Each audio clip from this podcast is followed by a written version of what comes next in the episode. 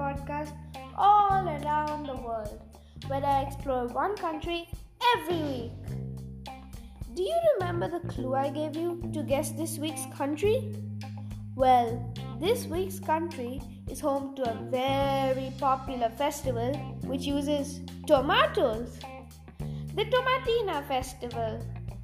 You guessed it, it's Spain. Spain is home to a wide variety of yummy, yummy food.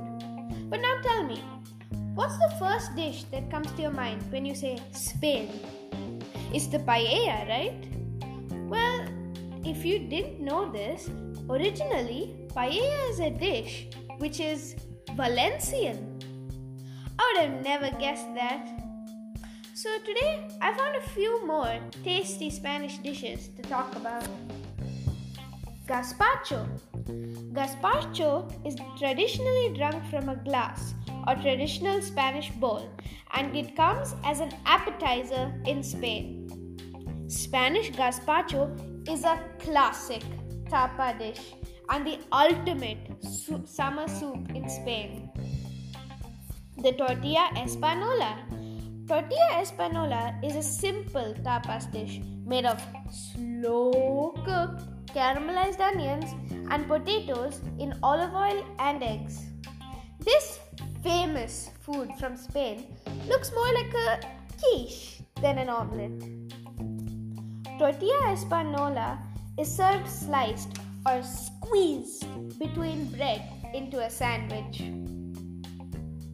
Chorizo.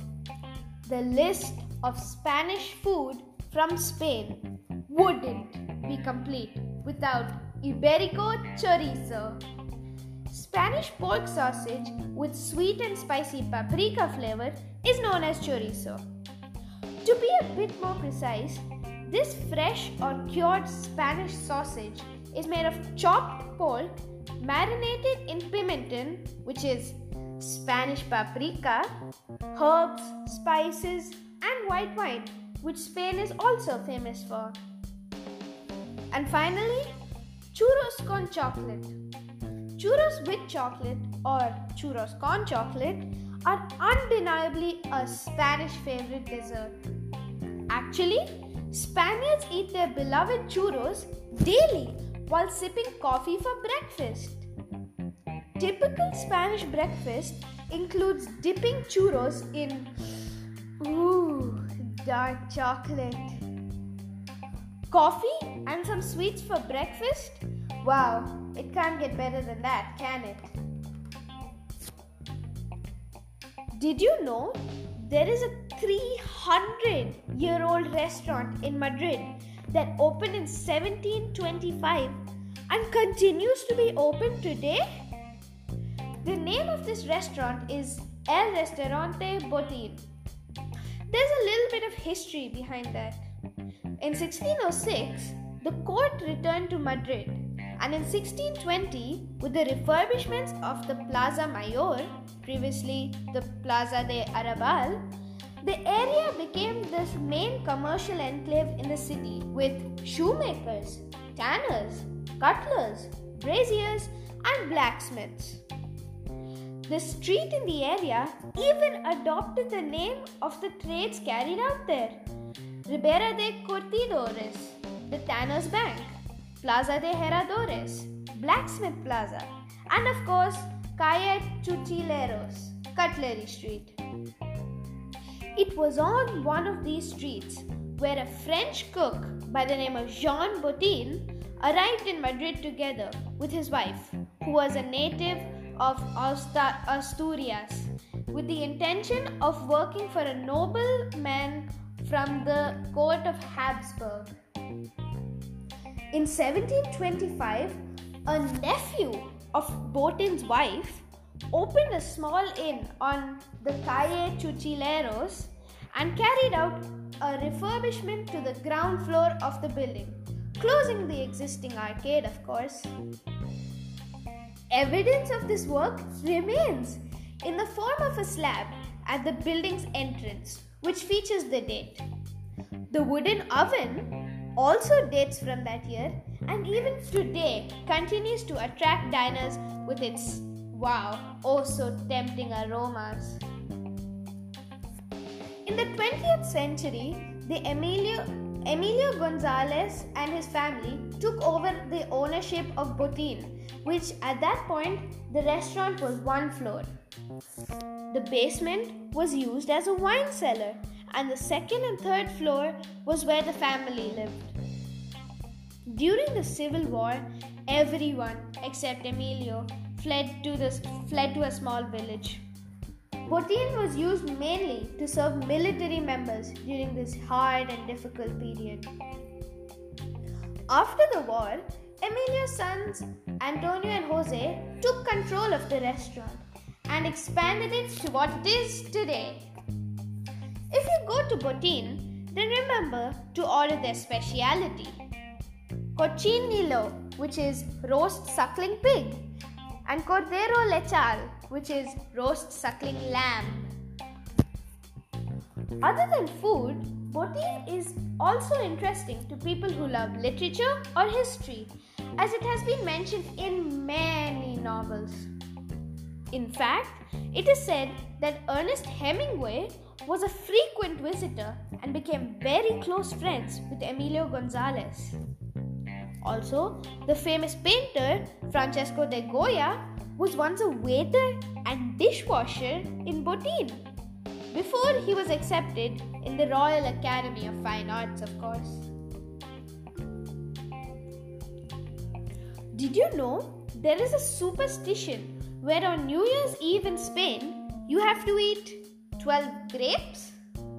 This is a really fun tradition dating back more than a century ago, when after a particularly good harvest, the grape producers decided to sell uvas de la suerte, which means lucky grapes. The, the 12 grapes are eaten after dinner when the clock strikes midnight on December 31st. This is believed to bring good luck in the year to come.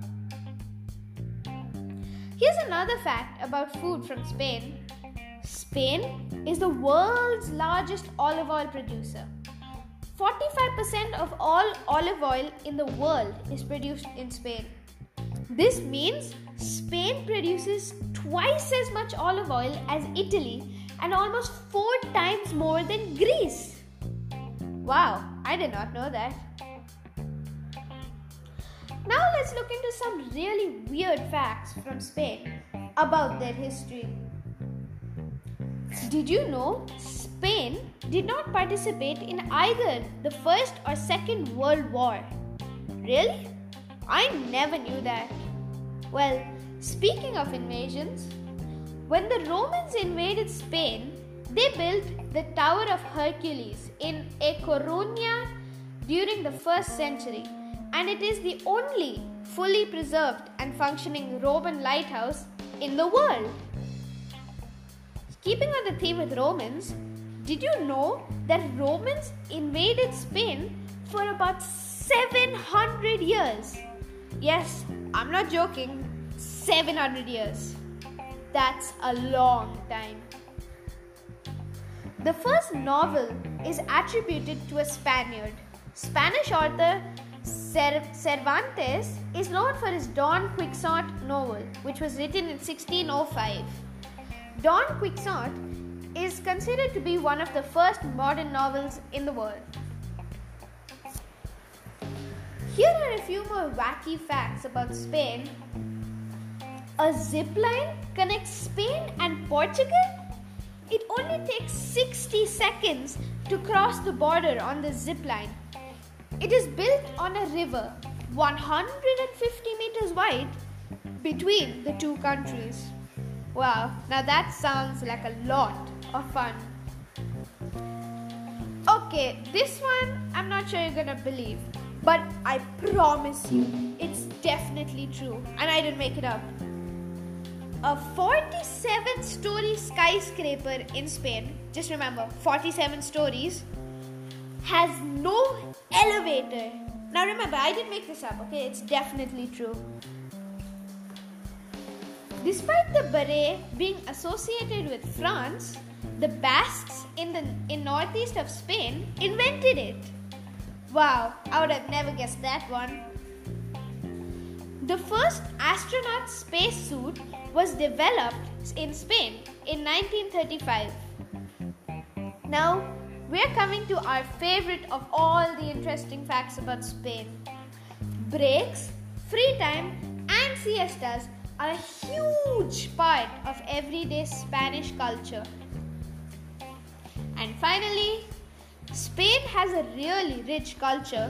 For example, the cave paintings of Al- Altamira in Cantabria, northern Spain, date back to as far as 35,500 years ago and were created during the Upper Paleolithic period. The charcoal and polychrome drawings and paintings, which depict animals and handprints in varying shades, are exceptionally well preserved thanks to the depths of the caves. The ceiling of the cave features the paintings of a herd of now extinct steppe bison, as well as deer, wild boar, and horses. This is, is, is written down as a UNESCO World Heritage Site. Also, the flamenco, which is a very popular dance in Spain, consists of a flamboyant dance accompanied by guitar music and song, which at its best is the true classical performance art of Spain. Spain is an awesome country that I will surely visit when I grow up.